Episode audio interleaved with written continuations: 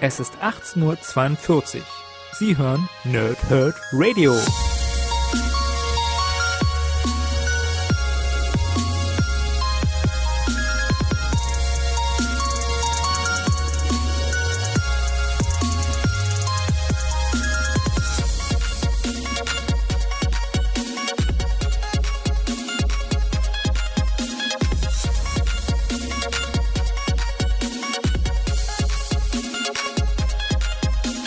Moin Moin und willkommen hier Nerds im Nerdhurt Radio bei einer neuen Folge von Pause, Whip und Snicked und wir machen heute den Kreis rund, Waffe H2.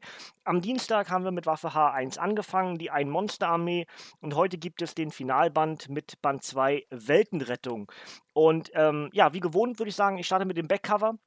Und diesmal hoffentlich vergesse ich nicht die Spoilerwarnung zwischendurch, die ich nämlich beim letzten Review vergessen habe, dass ich da ein bisschen drüber reden werde. Und äh, ich hoffe, dass niemand da draußen sich irgendwie verärgert gefühlt hat durch mich, weil sonst mache ich das eigentlich. Aber ich habe es irgendwie vergessen, weil mein Kopf ein bisschen woanders war. Dafür schon mal jetzt Entschuldigung, wenn irgendwem das vielleicht so ein bisschen auf den Schlips getreten ist. Ja?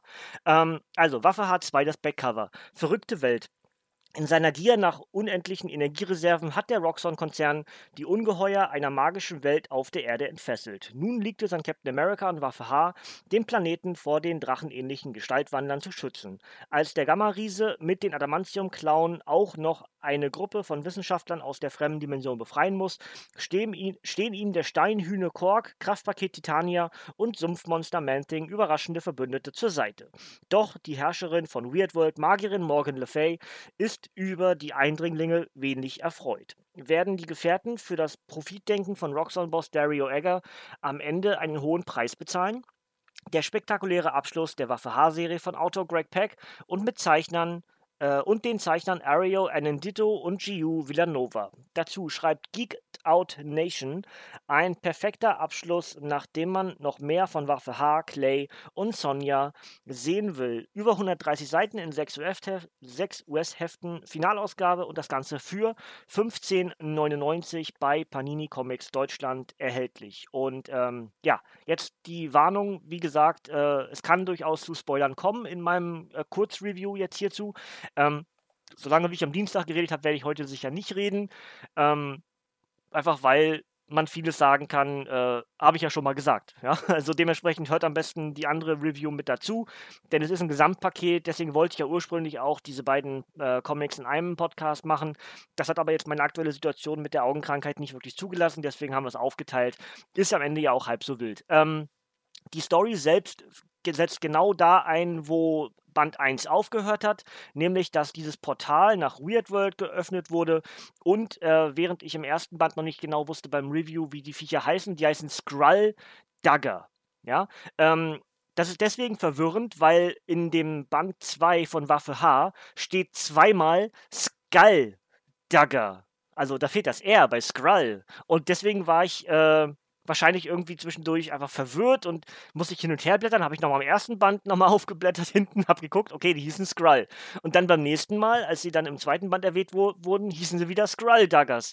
Und dann Richtung Ende des Comics des zweiten Bandes hießen sie nochmal Skull Daggers. Da hat irgendjemand bei der Übersetzung nicht aufgepasst. Ein bisschen schade, aber Kleinigkeit. Ähm, aber ansonsten, wie gesagt, die Story selbst setzt genau da ein, wo Band 1 aufgehört hat. Das Portal von Roxxon oder innerhalb des Roxxon-Gebäudes ähm, nach Weird World ist offen. Die Skrulldaggers kommen durch, wollen die Menschen ans Leder und Captain America und Waffe H haben sich mehr oder weniger bereit erklärt, dort zu helfen. So, Band 2 ist da ein bisschen anders. Ich dachte ja eigentlich, wir haben relativ viel von Captain America, weil er ja auch auf dem Cover mit drauf ist. Aber ähm, Cap hält sich jedoch sehr zurück in diesem Band und beziehungsweise wird zurückgehalten, weil äh, Dario Egger ihn nicht in das Gelände lässt oder auf das Gelände lässt durch das Portal nach Weird World. Und dementsprechend hat er einen ähm, Undercover-Agenten. Wir denken alle, es ist Waffe H, aber stellt sich im Laufe des Comics raus, dass es nicht Waffe H ist. Und wie gesagt, es sind Spoiler hier in diesem Review enthalten. Ähm, deswegen ne, habt ihr nochmal die Möglichkeit, nochmal wegzuhören oder so. Aber dieser ähm, Agent von Cap stellt sich dann im Laufe der Geschichte als Black Widow raus, die dort mit integriert ist in diese Aktion.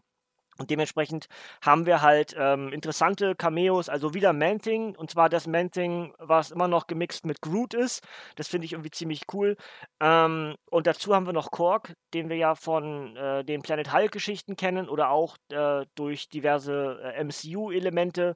Ähm, und Titania, die ja eigentlich eine Böse ist, die dann so ein bisschen geläutert ist und ähm, ja, ein relativ beklopptes Team-Up. Achso, und dieser ähm, dieser Pilot, der an die Brood angelehnt ist, ähm, der hat kein, der hat kein Pseudonym. Der heißt Steve? Ich weiß gar nicht, wie der heißt. Steve! Steve! Nee, ich weiß gar nicht genau, wie der heißt. Aber auf jeden Fall, der ist auch noch mit dabei. Das ist sowas wie Meek aus Planet, aus Planet Hulk. So ein Nebencharakter, der aber irgendwie ganz sympathisch ist. Ähm, Ansonsten gibt es eigentlich zu dem Band gar nicht so viel zu erzählen. Ähm, die Geschichte ist relativ klar. Derry Erger äh, macht wieder hier Puppet Master, hält alle irgendwie an den Fäden und gibt nur bedingt Informationen raus, beziehungsweise dann auch zum Teil falsche Informationen. Äh, die ganzen Helden, die sich dann breitschlagen lassen, zu helfen. Ähm, versichern sich irgendwie mit ihm, dass sie jeder 10 Millionen bekommen, wenn sie die Aktion erfüllen. Die Aktion ist aber nachher eine ganz andere, als sich herausstellt. Also es geht nicht mehr zwangsläufig nur darum, diese Wissenschaftler dort zu retten, ähm, sondern tatsächlich, ähm, es geht um Geld, weil dort eine Art Diamant äh, existiert, der eine riesige Energiequelle ist und der eben ähm, die ganze Welt mit Energie versorgen könnte, was Dario Egger noch reicher machen würde, als er es ohnehin schon ist. Und ähm, genau darum geht es dann am Ende. Waffe H äh, hat ihm aber vorher gesagt, wenn du mich hintergehst, dann werde ich, ich dir, werde ich dir ins Leder gehen. Ähm, zwischendurch ist noch Morgan Le Fay mit dabei, die Königin von Weird World, die dort auch ihre eigene ja, kleine Armee aufgestellt hat, die sie beschützt. Ähm, und die dann aber auch befreit wird. Ähm, die gute Morgana, also Morgana heißt sie ja im Merlin-Universum, ne? also Morgan Le Fay oder Morgana Le Fay, diese Oberhexe halt.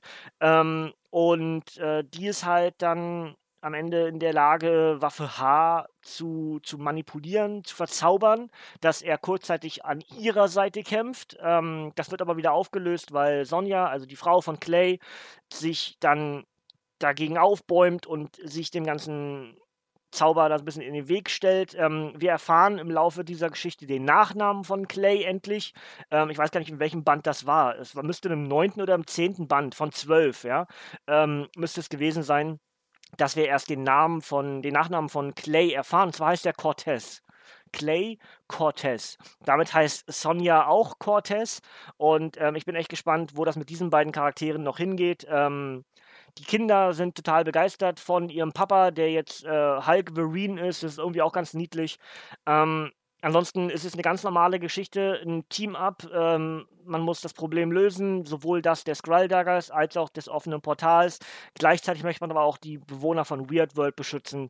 Das alles ist in einem Comic hier zusammengeschustert. Äh, Macht wirklich Spaß. Die ganze Geschichte aus Band 1 und Band 2 ist durchweg kurzweilig geschrieben, macht richtig Spaß. Ähm, Zeichnungen, würde ich sagen, sind im ersten Band besser von Corey Smith als jetzt hier von Gio Villanova und Ario Anendito. Aber, ähm, also Ario, ne? Ja, ich glaube schon. Ja, genau. Ähm, und macht aber jetzt nicht wirklich einen Unterschied. Also wie gesagt, mir gefallen sie im ersten Band einfach besser. Das heißt noch lange nicht, dass die jetzt im zweiten Band schlecht sind. Ja, ganz klare Ansage. Ähm, ansonsten ist eigentlich allen Freunden von Hulk und von Wolverine durchaus gegeben oder auch von Waffe X, gebt diesem, gebt diesem Comic eine Chance. Er wird euch überraschen. Es hat richtig Spaß gemacht. Ähm, wie gesagt, liest sich wahnsinnig kurzweilig. Und am Ende von Band 2 muss man dann leider sagen, okay, schon wieder vorbei. Na, hoffentlich findet irgendwann ein anderer Autor was für Waffe H. Ja? Im besten Fall heißt, heißt der Autor Greg Peck. Weil äh, alles, was Greg Peck mit Hulk anfasst, ist einfach gut. Und da macht Waffe H keinen kein Abstrich und dementsprechend wurde ich sehr gut unterhalten von diesen beiden Bänden, die, wie gesagt, ein Gesamtwerk sind. Ähm, zwölf US-Hefte, die dort zusammen eine Geschichte ergeben. Und genau so sollte man sie auch dann lesen, nämlich hintereinander weg. Und ähm, da wird man damit, glaube ich, sehr viel Spaß haben. Äh, jetzt ist die Frage, wie es mit, mit äh, Clay, Sonja oder auch dem Waffe H Projekt, wie auch immer, dort weitergeht und auch mit Dario Egger weitergeht. Denn es gibt am Ende durchaus einen Cliffhanger, dass dort äh, Dario Egger sagt, ähm, ich habe zwar versprochen, dass ich seiner Familie nichts tue, aber ich habe nie versprochen, dass ich ihm nichts tue. Und dann zeigt er eben mehr oder weniger Hulk und Wolverine, die dann offensichtlich von ihm manipuliert werden sollen, um dann Hulk, Wolverine, Waffe H, Clay Cortez zu jagen. Und dementsprechend haben wir einen Cliffhanger in einem noch unbekannten Band, vielleicht zukünftig Waffe H. Und ähm, das finde ich irgendwie sehr schön. Da hat Greg Peck was offen gelassen und ähm, dementsprechend würde ich sehr dafür stimmen, dass das kommen soll. Denn ich habe ja im ersten Band schon gesagt, so richtig sicher war ich nicht. Brauchen wir überhaupt einen, einen äh, eine, eine, Fusion aus Wolverine und Hulk, so einen komplett overpowerten Charakter. Und jetzt, wo wir dann am Ende sind, sage ich ja, was man manchmal weiß man gar nicht, dass, dass man es braucht. Ja? Ähm, also brauchen in Anführungsstrichen, aber es hat halt echt Spaß gemacht, deswegen hat es eine Daseinsberechtigung. Ja? Und brauchen tue ich es zwangsläufig nicht, weil mir Hulk und Wolverine in dem Sinne reichen. Aber Clay Cortez als Ausweichelement, äh, weil nicht immer alle Hulk und alle Wolverine-Stories gut sind. So, eine, so ein Durchatmen mit einem anderen Charakter hat mir richtig gut getan. Ja? Also vielleicht geht es euch genauso, vielleicht äh, stimmt ihr mir dazu. Ähm, ich fand Waffe H echt gut. Ja, und deswegen gibt es auch von mir eine ganz klare Leseempfehlung auf diese beiden Bände. Ja, ansonsten müsste ich eigentlich theoretisch alles gesagt haben, was euch vielleicht dazu bringt, den Band selber zu holen. Ähm, Story ist, wie gesagt, nicht ganz so gut wie im ersten Band, ist ganz normaler, ganz, ganz normale Comic-Kunst, aber durchweg unterhaltsam. Ja. Gut, machen wir das Ding rund und dann sage ich euch nämlich, dass der Band Waffe H2 Weltenrettung am 13. August 2019 erschienen ist, als Softcover mit 132 Seiten. Autor wie im ersten Band auch Greg Peck. Zeichner haben sich verändert und sind jetzt Ario Enendito und Gio Villanova. Und die Stories sind Waffe oder Weapon Age ähm, 7 bis 12 und äh, das Ganze ist für 15,99 bei Panini Comics Deutschland erhältlich. paninicomics.de, paninishop.de oder der Comicbuchladen eures Vertrauens einfach nachfragen, obwohl aktuell das wahrscheinlich nicht möglich ist. Ihr müsst auf den Onlinehandel zurückgreifen, weil dieser tolle Coronavirus Coronavirus ja den Einzelhandel jetzt aktuell auch sperrt. Aber ähm, Lieferungen nach Hause, viele der, ich habe es gelesen, ich folge auch vielen Comicläden, ähm, gar nicht mal aus meiner Region, sondern einfach Comicläden, die ich, wo ich die Betreiber irgendwie sympathisch finde, whatever. Ähm, die meisten von denen bieten im Moment eine Lieferung an. Ein, eine, Art, eine Art Lieferdienst für Comics. Ja? Das heißt, wenn ihr dort mehr oder weniger Stammkunden seid in dem Comicladen, dann bietet der Comicladen euch auch die Möglichkeit, euch die Comics nach Hause zu liefern, wie auch immer das dann laufen wird. Ja?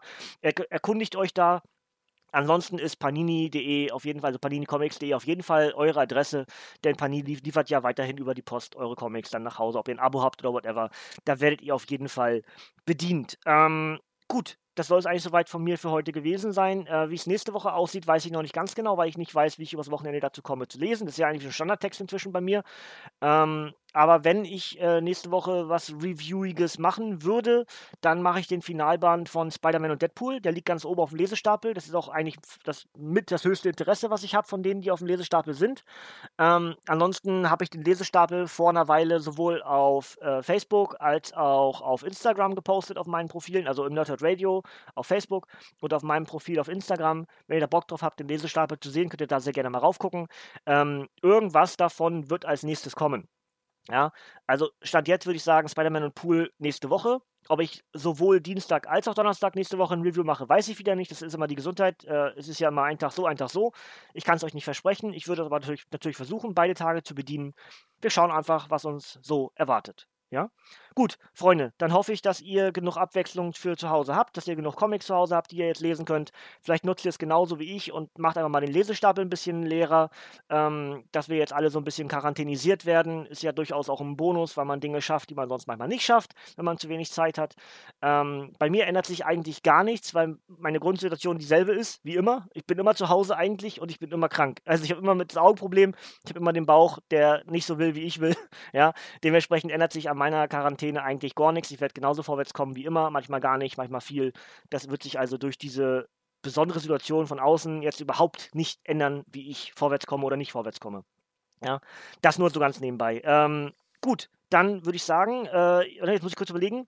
Ich glaube, morgen, morgen gibt es eine neue Aufzeichnung von ähm, Abgestaubt. Ich hoffe, ich sage jetzt nichts Falsches. Ähm, ich könnte es jetzt natürlich nochmal überprüfen, aber damit würde ich den Podcast in Länge ziehen. Aber ich äh, guckt einfach auf unsere nerdherdradio.de Seite, da müsste es stehen. Chris hat, glaube ich, die Woche was gepostet. Und dementsprechend gibt es morgen ein Live-Taping äh, für eine neue Abgestaubt-Folge. Wenn ihr da Bock drauf habt, sehr gerne live mit reinhören. ansonsten war es das von mir für heute. Bleibt gesund, Freunde. Danke fürs Zuhören. Ähm, ich würde sagen, von mir gibt es von mir gibt's heute hier nichts mehr. Bis zum nächsten Mal, ihr Nerds und tschüss. あ。